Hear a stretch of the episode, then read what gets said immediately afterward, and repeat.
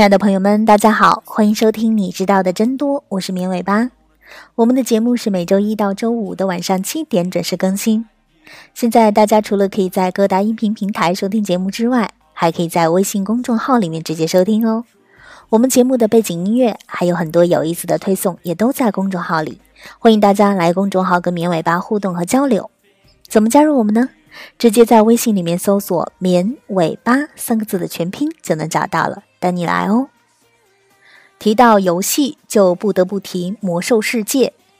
作为最经典的大型多人在线角色扮演游戏，《魔兽》这个 IP 已经拍成了电影，搬到了影院上。而早在2004年，在线游戏市场报告中就提到，《魔兽世界》和《无尽的游戏》已然发展成了数亿美元的全球市场。截至2008年，全球已经有超过1.6亿的玩家经常玩至少一种线上电子游戏。虽然游戏能够给玩家们带来很多乐趣，但是过度游戏已经成为了一个非常严重的全球性问题。在美国，百分之四十五的玩家每周要花费二十小时以上的时间来玩游戏，而韩国的政府报告中也指出，百分之二点四的年轻人是重度游戏玩家。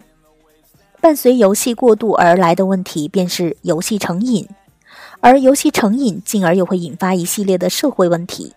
然而，游戏成瘾并不能简单的用玩游戏时间的长短来界定，玩的时间少并不等于就没有瘾。有时，即使还没有在游戏中花太多的时间，有些玩家却已经显示出了病理性成瘾。为什么会这样呢？在理解这一点之前，我们首先得知道。什么是瘾？什么是游戏成瘾？它背后的神经和心理机制又是什么呢？瘾是什么？就是即使知道这件事儿不好，但不做这件事儿就会一直浑身难受。一旦满足了心愿，那舒坦比什么都灵。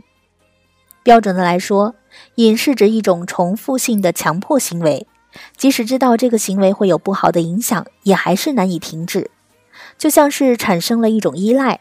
而被依赖的某种东西可能是物质性的物质成瘾，比如说烟酒、药物；也有可能是非物质性的行为成瘾，比如说性、网络游戏、赌博等等。瘾上来的时候，简直像是变了一个人，心情烦躁，注意力不集中，非常想去把这个小小的但很强烈的愿望给完成了。那到底是什么被改变了呢？其实是大脑的奖励系统出现了问题。奖励系统是很多个相互连接的大大小小的大脑区域，主要位于大脑脑门和中央偏下方的区域。我们先来看看物质成瘾是怎么形成的。在大脑决定是否要使用药物这个过程中，有两个非常重要的大脑区域，一个是前额叶皮质，另一个是腹侧纹状体。前额叶皮质在决策过程中起着非常重要的作用，而腹侧纹状体负责激励。当人做出有意选择的时候，就会释放多巴胺，激励我们，并对行为进行强化。因此，腹侧纹状体又被称为大脑的激励中心，是大脑奖励系统的重要组成部分。这两个区域的状态影响着我们的每一个日常行为，而毒品会改变大脑中多巴胺的释放方式。尤其是这两个区域中的前扣带回、眼窝前额皮质以及伏隔核这些下属区域，那毒品是怎么影响这些大脑区域的呢？这些区域的一些神经细胞在毒品的刺激下会分泌大量的多巴胺，使人处于高度兴奋的状态中，而神经细胞非常容易适应这样的高水平激活状态。当停止摄入毒品之后，神经细胞难以适应新的低水平激活状态，进而使得大脑自动生成对毒品的渴求，导致物质成瘾。说通俗一点儿，大脑就好比一个公司，而奖励系统呢，就像是一个负责刺激工作效率、确保全公司士气饱满的部门。当然了。在大脑这个有着八百六十亿名员工的公司里，有些员工甚至整个办公室、整个部门都身兼数职，非常繁杂；而在奖励系统这个部门里，有些员工也在情绪部门里身兼要职，还有些员工来自于公司的管理层、决策系统，还有些外事员工，就是常常做需要与身体的其他部位沟通，进而控制肌肉运动、呼吸、心跳等等。虽然工作繁杂，员工数巨多，但员工之间的沟通非常有效，而且一环套一环。在奖励系统这个部门里，会常常听到多巴胺、乙酰胆碱这些名字，它们是各种各样的神经递质，就好比是按有不同印章的官方文件。当一个员工把一份文件传给下一个员工时，只要一看这章，什么话都不用说，就知道要做什么，下一个要给谁。多巴胺也常常被科普成为快乐分子，因为它和愉悦这种情绪的产生有着很重要的关系。而乙酰胆碱在大脑教育局有很重要的作用，肩负着让大脑学习新知识、新能力的重任。以烟瘾为例。烟里的尼古丁恰好长得很像乙酰胆碱，于是当人吸烟时，尼古丁常常到大脑里去鱼目混珠，让一大片的大脑员工误以为吸烟这个行为就是这期的学习任务。同时，尼古丁还会间接的让相关部门生产更多的多巴胺，越学越快乐。这是个怎样的体验？那学习效率更高了，越学越想学，每吸一次就是巩固和温习。久而久之，吸烟是个愉快的体验，就被每个员工深深地牢记在心中。即使有一天决定不再抽烟了，但这时已经很难改变每个员工的习惯了。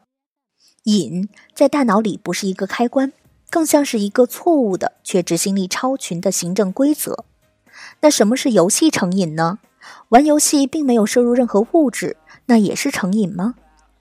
游戏成瘾是一种行为成瘾。虽然并没有摄入能够直接干扰大脑奖励系统的物质，但是游戏成瘾显示出与物质成瘾相同的成瘾特征。虽然并没有依赖物质，但是成瘾玩家沉迷于游戏不能自拔，出现明显的心理、社会和躯体功能损害。不少人以为游戏成瘾就是玩游戏的时间过长，不同意戒掉，只要减少游戏时间就可以了。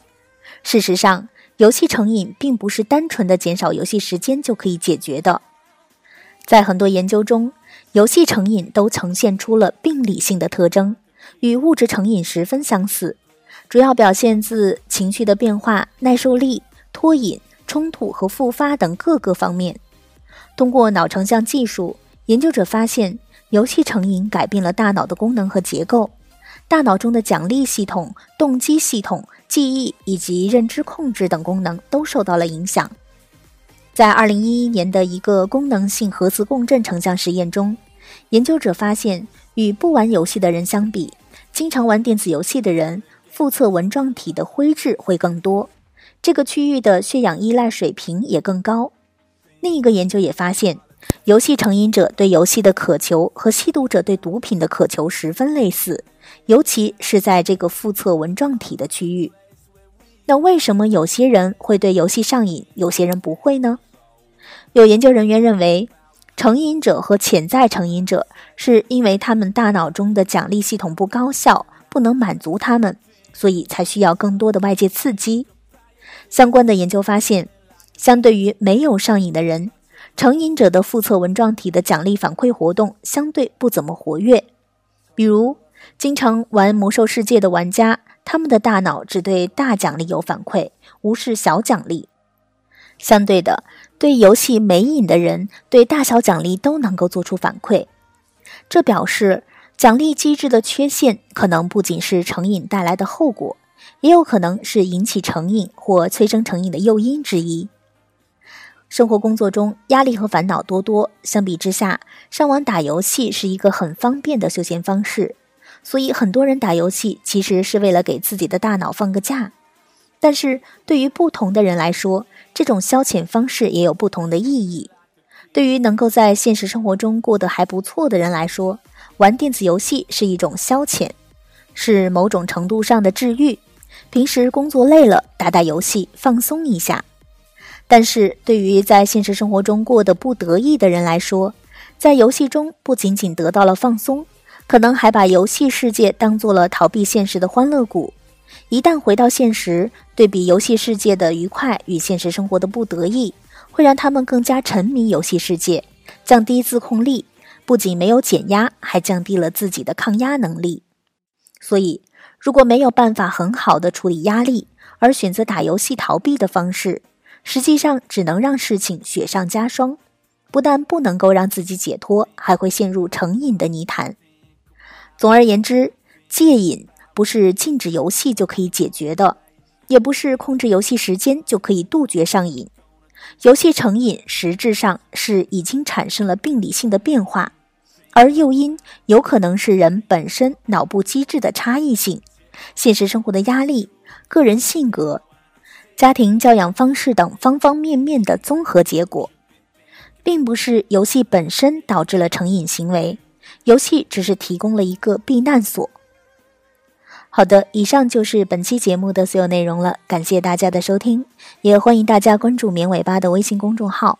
我们节目的背景音乐还有很多有意思的推送，都在公众号里，大家直接在微信里面搜索“绵尾巴”三个字的全拼就能找到了，等你来哦。我们下期节目再见吧，拜拜。